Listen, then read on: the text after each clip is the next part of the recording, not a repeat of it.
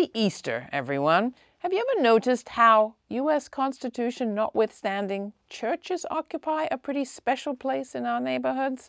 Just consider the upcoming holiday. If there's a Christian church in your hood, chances are you might see a street cleaned up or closed for a parade or a police officer assigned to mind extra parishioners.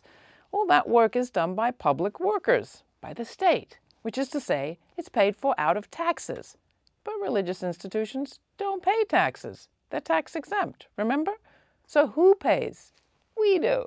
We subsidize the church by paying more than our fair share, even if we never step foot in a place of worship.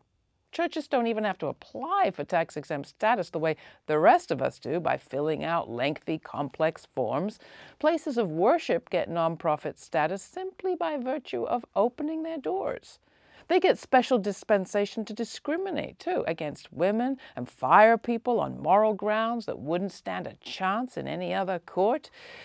The Supreme Court is currently considering a case called Friedrichs versus California Teachers Association, which purports to turn on the question of whether public workers should have to contribute to the union that represents them if those unions engage in political activities the members don't endorse.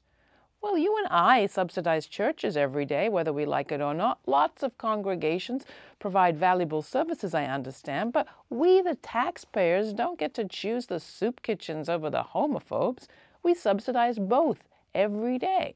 The point is, if you think church and state in the U.S. are happily distinct, think again. Oh, yes, and happy Easter. And find all my interviews and reports at lauraflanders.com. To tell me what you think, write to me, laura at lauraflanders.com. And thanks.